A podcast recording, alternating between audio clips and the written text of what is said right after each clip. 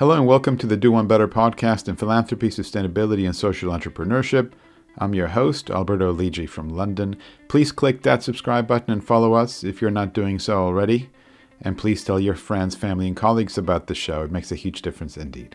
Today we are talking about data, data analysis, artificial intelligence, even machine learning, and how these can be leveraged in order to improve society around us. It's an absolute pleasure to welcome onto the show Claudia Juech, who heads up data and society at the Patrick J. McGovern Foundation. And she's held many roles in the past, but uh, one of particular interest is that she was the managing director for strategic insights at the Rockefeller Foundation. Uh, she was at Rockefeller for about 10 years. We're going to be talking about the work that the Patrick J. McGovern Foundation is doing to foster data savviness, as it were, within uh, the non for profit world, how they are helping specific organizations leverage data and data analysis. And, uh, and not only that, but how they're helping each other to learn from each other and to share insights as well. So, without further ado, Claudia, a big heartfelt welcome onto the Do One Better podcast today. Thanks so much, Alberto. It's a real pleasure to be here and talk about a topic that I'm very passionate about. Excellent. So tell us a little bit about the work of the uh, of the foundation. What's the Patrick J. McGovern Foundation all about?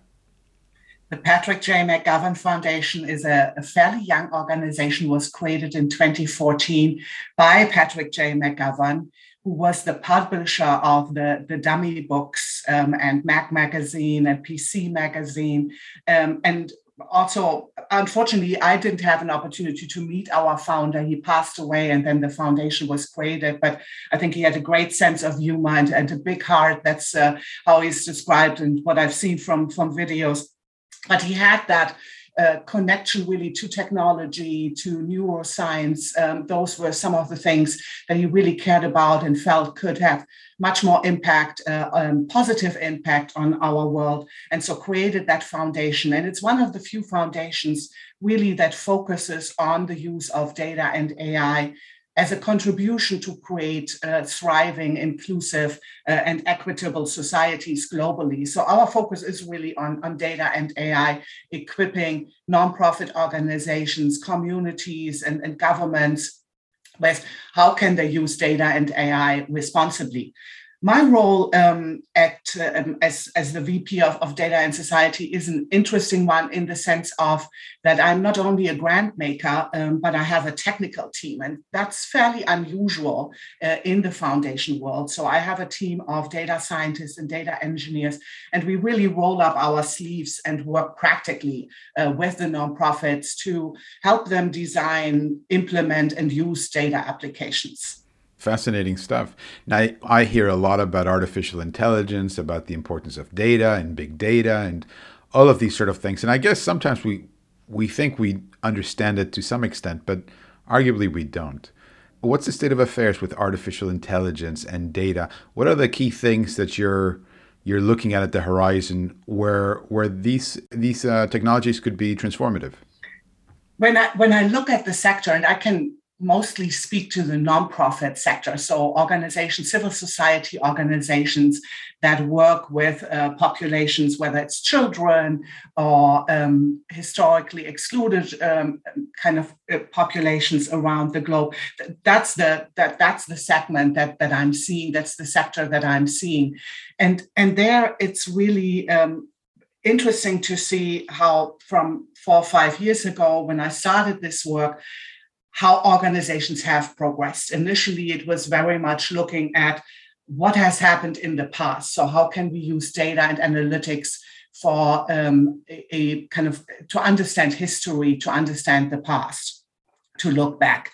Um, now it's starting to be more forward looking. How can we predict events? What can we learn about um, uh, our context so that in a humanitarian emergency, for example, we are better prepared? What, how can we understand vulnerabilities? How can we direct resources in the in the best possible way? So, and, and how can we use can we better use data for decision making? So, I feel some of these things are, are really pointing in a, in a positive uh, way.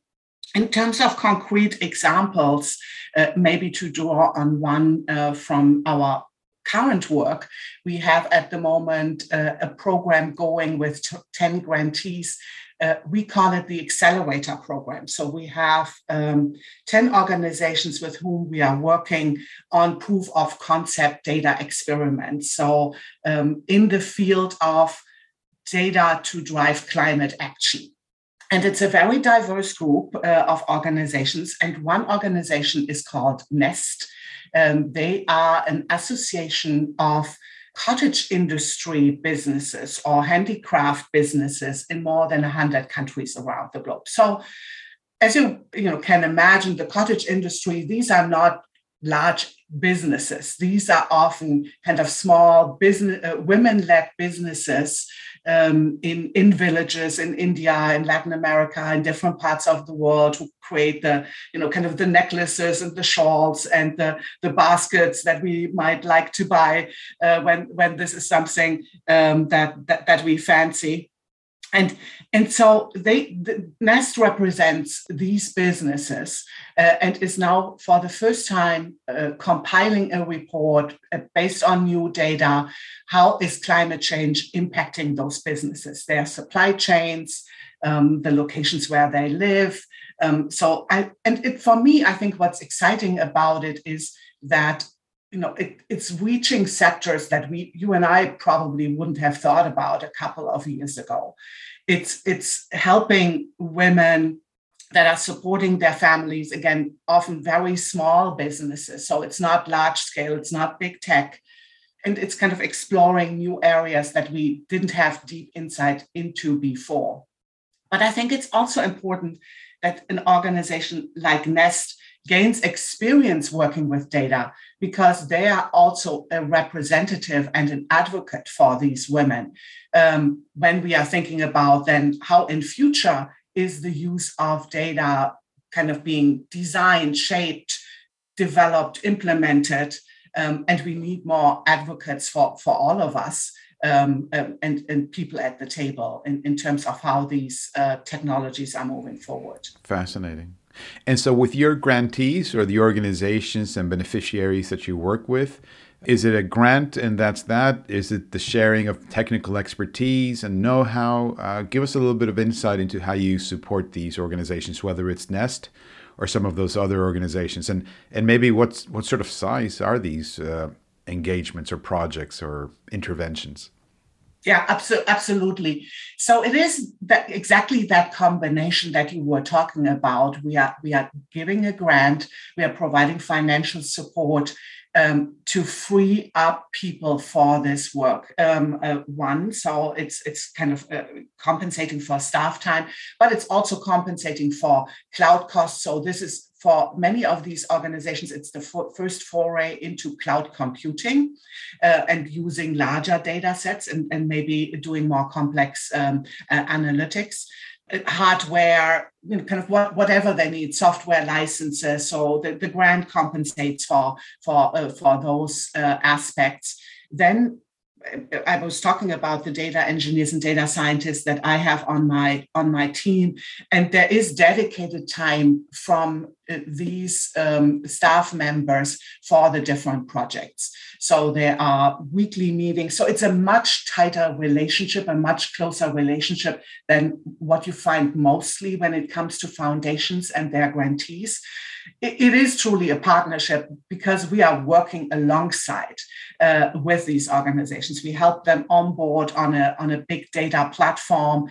Um, we, we help them fix problems. Um, but the, the main goal when it comes to that technical assistance, as we call it, is really to transfer skills. So it's not about us doing it for them. We might be showing them, if they haven't done it before, how it could be done, or we suggest ways how it could be done. But ultimately, we really want to help them do it themselves so that they can continue to do that uh, as they move uh, move forward.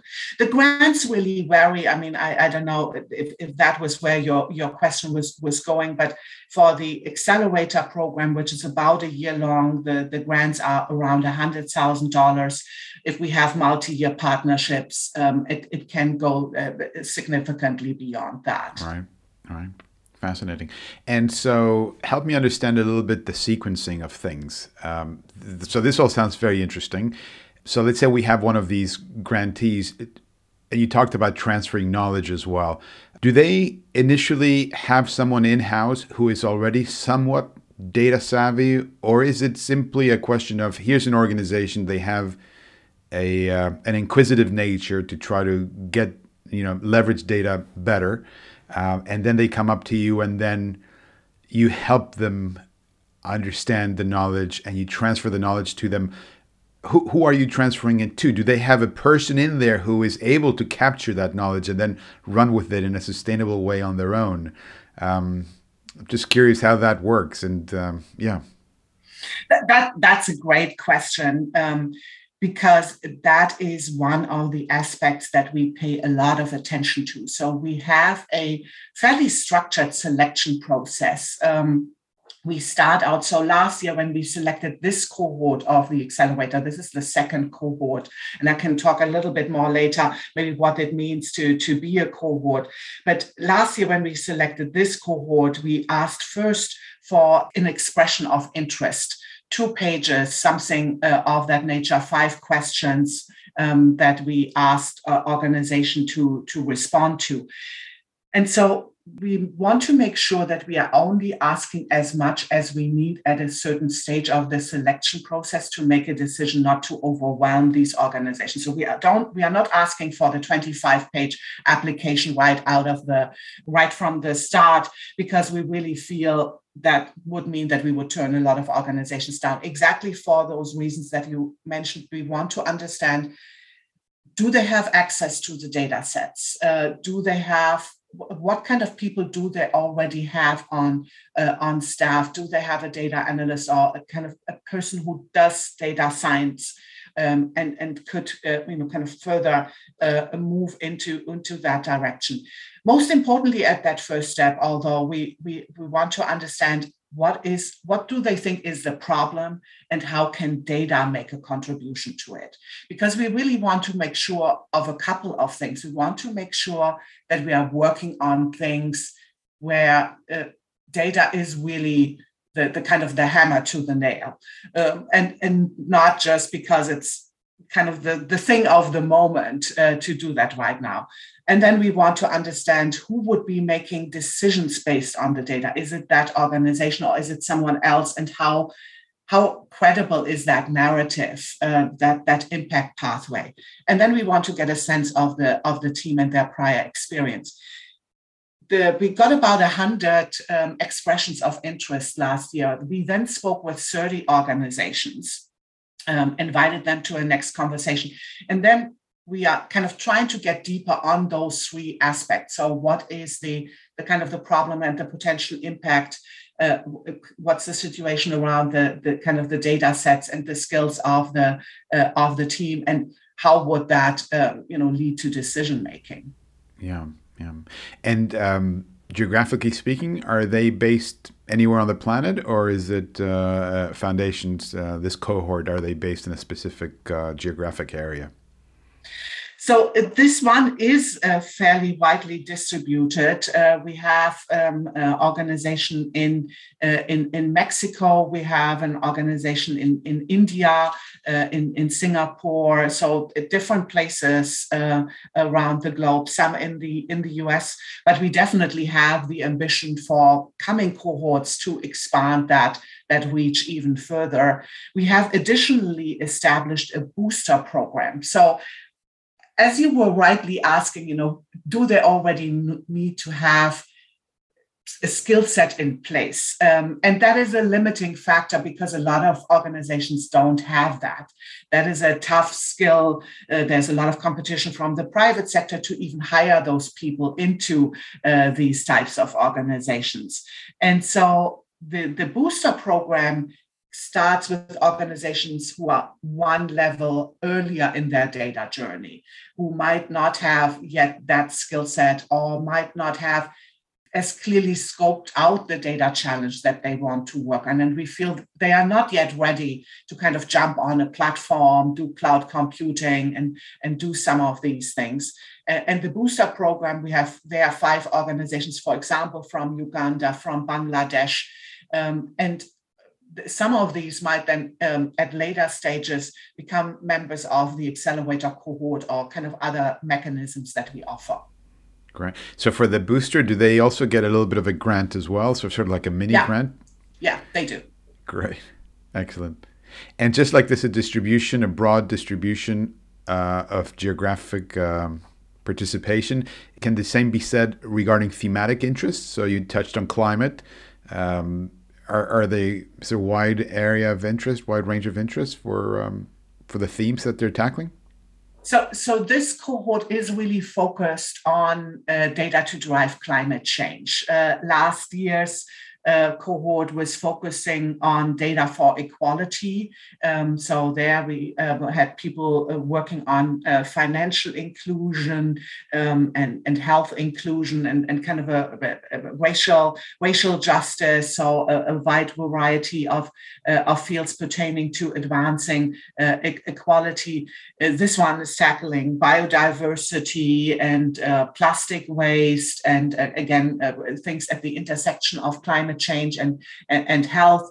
Um, uh, uh, and next year's you know might will focus on something different uh, yet again but the foundation overall is uh, as we call it sector agnostic so we are not focused on a specific thematic area but we have an interest in climate change um, in digital health and in economic opportunity those are three areas but there are focus areas and they are not exclusive uh, um, of uh, kind of other areas that we could look into uh, where data could be used. Mm-hmm.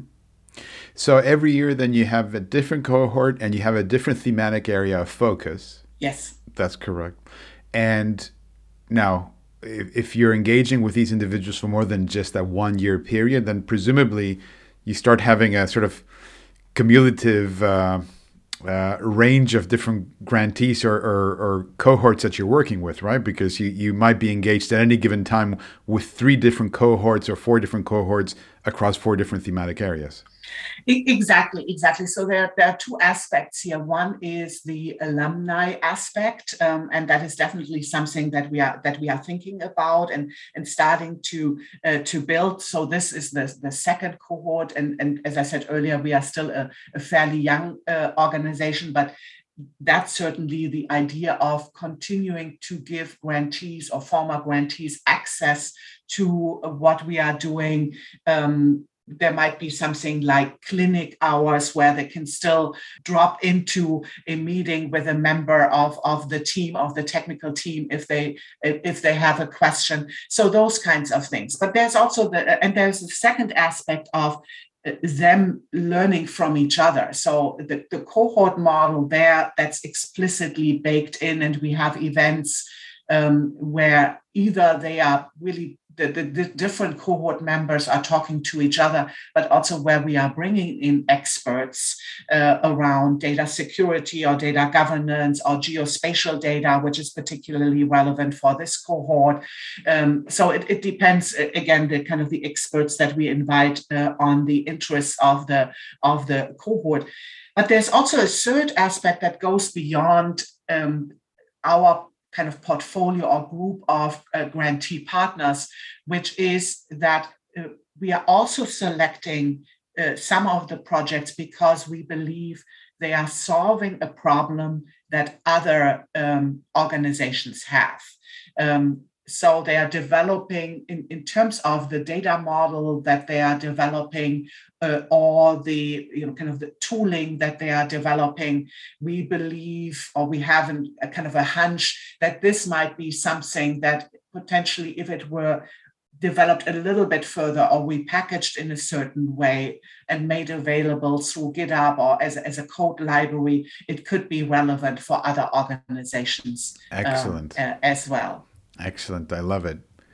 So you could have a, a, a nice, vibrant alumni community. And then not only are they learning from you, but they're learning from each other. And presumably, these organizations didn't necessarily know each other from the outset, did they? I mean, they came in not knowing no, each other, and you, no. you you convened and and and introduced.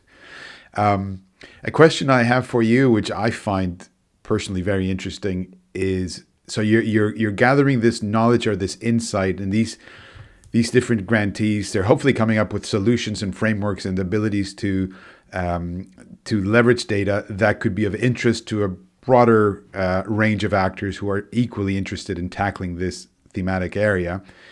How do you ensure, ensure that that the that the insights that are generated as a consequence of all of these grants and interventions, that all of that insight isn't just stored someplace safely, but also becomes accessible uh, to to a broad audience. It people are made aware that that it exists because just because you've created it, doesn't mean that people know of it. How do you make sure that it's hopefully leveraged and used by as many people as possible, and it does doesn't just sit in your office, but it, it actually gets to where it needs to go, and maybe even to policymakers and and practitioners in the front lines yeah that that's a horrible prospect if it only stayed in my home office uh, so that's definitely not what we what we want.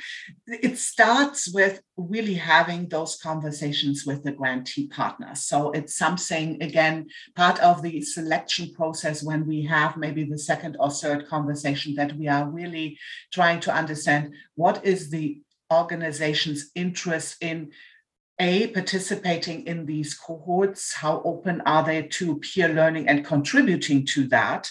Um, but also, how open are there they to sharing um, what they are doing, uh, what they are developing uh, with with others. Is this something that's meant to be more proprietary, and then it's probably of less interest um, to us?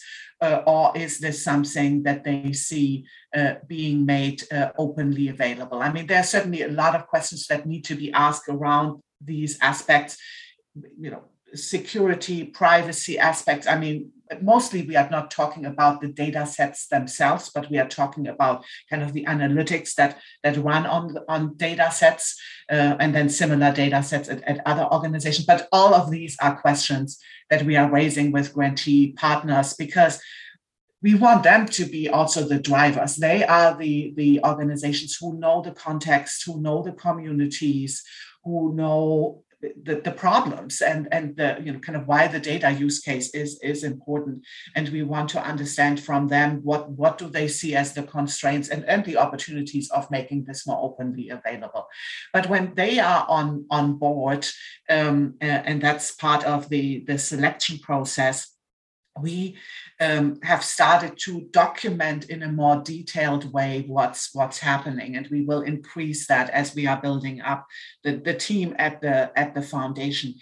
One thing that i'm that i'm very excited about and this is a you know a, a first um, uh, one of the first products that we will come out um, in uh, very very soon um, a white paper. So we asked, we have partnered with an organization, with a technical writing agency, uh, and they have documented um, the, the use cases from last year's cohort and some of our multi-year partners in uh, in white papers that are much more technical than what you would typically find when there is a report on a on a grantee, um, and and these white papers are five, six pages long, and they really talk about, from a technical perspective, of uh, what was the, the data question, uh, what are the, the data kind of models and approaches that are being used, what are the data sets, what are also some of the challenges um, we ran into, how were they potentially solved, uh, what are prospects for future work. So um, the reason why I'm excited about that is we have all seen there are a ton of blog posts out there that say, oh, we solved how you can use uh, automatic kind of recognition of certain pests on plants when you know kind of ml machine learning uh, or ai is looking at a photo of the plant. And, and you can and all success and but most of the time it's just an experiment. It hasn't been put into production. It hasn't uh, uh, really um, turned into something. And when you try to find information how was it really done how can I replicate it in a different context? It's often very, very hard to find that information. And so that is something that we want to address. But the white papers are only a start. I think it's really about also bringing people together. We want to bring kind of uh, uh, data practitioners, data leaders, and also leaders of organizations together to make them aware that these resources exist and provide uh, also guidance around how can you now implement that in your organization? What are the next steps that you would need to take? Excellent excellent. This has a strong i would say academic footing as well right? I mean the rigor that you're describing and the and the wish to to ensure that the data is um, accessible to everyone uh, who, who would care to use it. I do think there is certainly rigor that's needed when you work with, with data. Um, it starts with uh, what are potential biases, and it really starts with understanding the data uh, and then being careful about um, how are we analyzing the data and for what purpose. So there, there is, there are elements of maybe kind of scientific thinking. Uh, it's called data science after all. Uh, but but I think for us it's also really important to understand um, how will this affect communities? How are communities involved in uh, the collection of data, um, designing the analytics, the use of data? I think there's that, that there's that side to it too. Mm-hmm, mm-hmm. And let me ask you so if you have, I don't know if I can segment it in the following way, but I'll try. So if you have your your team of data analysts and experts in that field and you help out with these grantees, there are other two components as well, right? There's the software that one could use however they want, and then you touched on the cloud and that that's that facility for. Do you work with other partners who provide the software, who provide the, the cloud uh, based storage uh, to make all of this come together? Or do you just tell your grantees, look, we'll give you the data analysis and the expertise, we'll share that with you. What software or where you store it, entirely up to you. So it, at the moment, it's more the latter than the first. So it's we try to understand what are they currently using, what are they interested in using, because we really want to make sure that this is a sustainable solution um, and that it's driven by well talent and skills that they might have already in place uh, and things that they are uh, that they are interested in. In future we might partner with software providers and and, and others.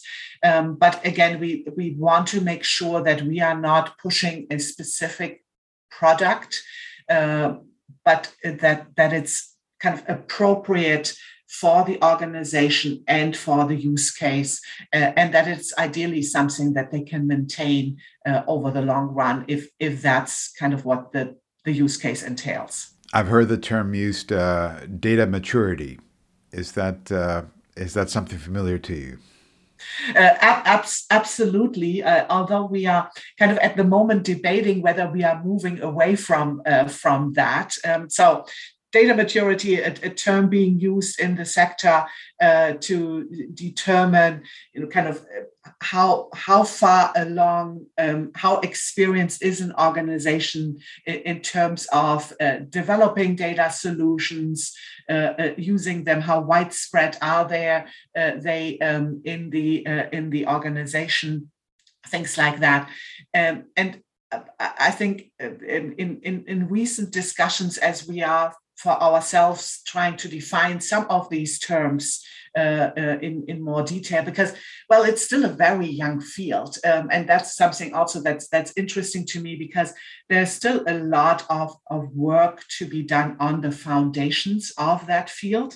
Um, we have been thinking about um, we obviously as an organization care a lot about equity inclusion diversity, accessibility. So the idea framework um, is, is one that we are uh, wholeheartedly have subscribed to internally, but clearly also how we want to work with, with partners uh, externally. And data maturity seems to indicate something, you know, that it kind of it's a it's a, a kind of assessment. Um, it's it's it's kind of a judgment you know are you data mature? Are you not data mature? And it's better if you are more data mature which is probably not true because not every organization needs to you know be extremely savvy in terms of how they are using data. I think we want to have data institutions in sectors but for a grassroots organization that works on advocacy around racial justice, you know, it's it's for them to decide how kind of data fluent they want to be. So we are talking more about now the data journey and where organizations on their data journey, um, and and thinking with them in terms of how uh, you know how appropriate is that for uh, is kind of the stage that they are at for what they are trying to do and what they are trying to achieve. I like it that journey. Now you were you were at the at the Rockefeller Foundation for about uh, ten years, if I if I remember correctly. You you were also the MD for Strategic Insights there, uh, and you just touched on the word institutions uh, a minute ago. And so I'm curious, putting aside the grantees and perhaps the smaller outfits that you're working with, but what reflections can you give us about those larger institutions, those larger, perhaps philanthropic outfits, and how savvy or otherwise are they in terms of leveraging data and, and, and using it to its full potential? I think for foundations, like for many others in the sector, for, for, for most of philanthropic organizations, it's still early days. Um, so foundations are often collecting a lot of uh, of information through reports, through different different mechanisms. And a lot of my colleagues are now thinking about uh, how can we make uh, that information most useful to the broader sectors? How can we utilize it best uh, internally?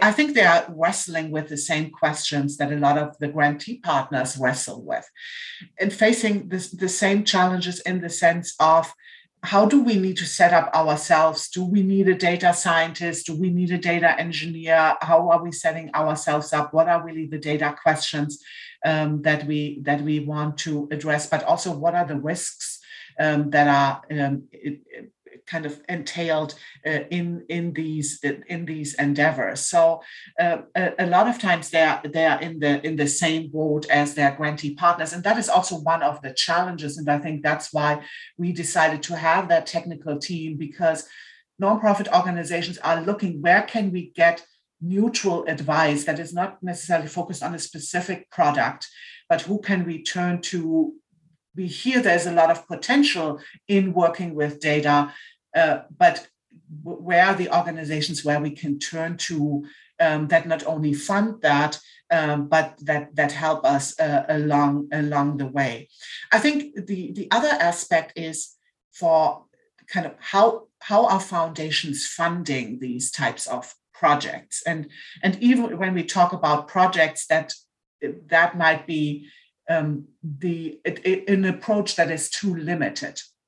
Because um, everybody wants these days to fund an exciting data science project. So that we have a lot in kind of that that's happening a lot. But there's much less funding for building really sustainably the infrastructure that's needed. So um, the, the, kind of the back office of that that house, uh, whether it's you know, buying servers or kind of reliably have access to cloud computing or kind of building data repositories building up those, those resources. And it's something that organizations will just need as a an organizational competency and not a one-off. Hmm. so i'll ask you a broad question. Perhaps it's a little bit unfair uh, for me to ask it um, but do organizations need an in-house data scientist or or are they or are they better off perhaps outsourcing that as and when the need arises um, I think that I, I, there might be a third option uh, okay. here. Um, so uh, I fully agree, and it's definitely a conversation that that we have uh, with potential grantee partners, other organizations in in the sector. Do you have enough work and exciting work for, for data scientists. And ideally, only having a data scientist is, is not enough. It's a team sport. So you need to have an environment uh, for that uh, data work to, to happen. And that is a significant organizational commitment. And how, data, how important is data really for the impact and the mission that you are trying to achieve as a nonprofit organization. So that might not be the route uh, for especially smaller outfits uh, to, to take. Um, but this hiring someone for a specific case and then they go away and the next time we you have a new project you are hiring again someone and someone else comes in you that really prevents the organization from building up any institutional knowledge around this and really to advance on that data journey in any meaningful way.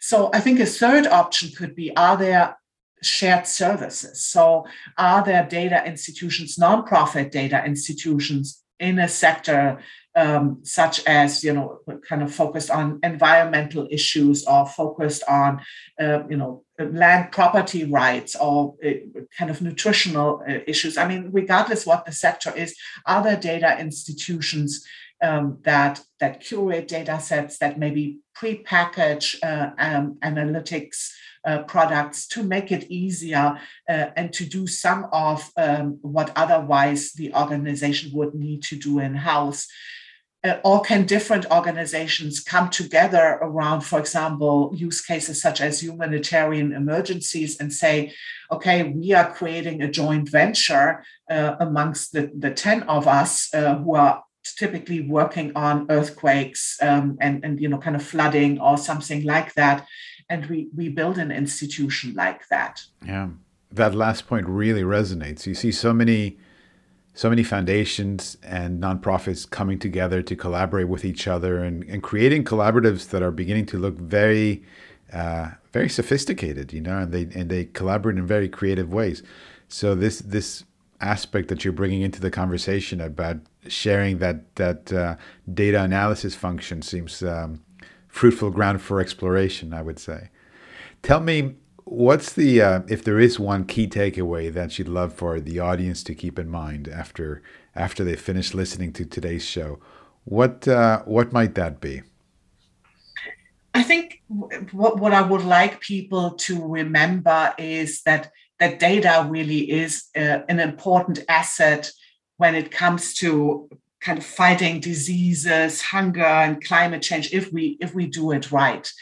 Um, but I, I want to encourage everyone to educate you, yourself as a, as a citizen, uh, as a consumer, as a parent, uh, as a patient, because all of us, we need to shape how the, the future of that use of data and AI looks like um, so that it really realizes those that, that, that positive potential uh, and reduces potential risk and harm uh, that that might be involved. Fascinating. Great stuff. Really great stuff. Claudia, thank you really very much for for joining me and for joining us on the Do One Better podcast today. It's been an absolute pleasure uh, hosting you on the show and, and learning about your work, which sounds fascinating. Thanks so much, Alberto. It was a great pleasure to be here. Thank you.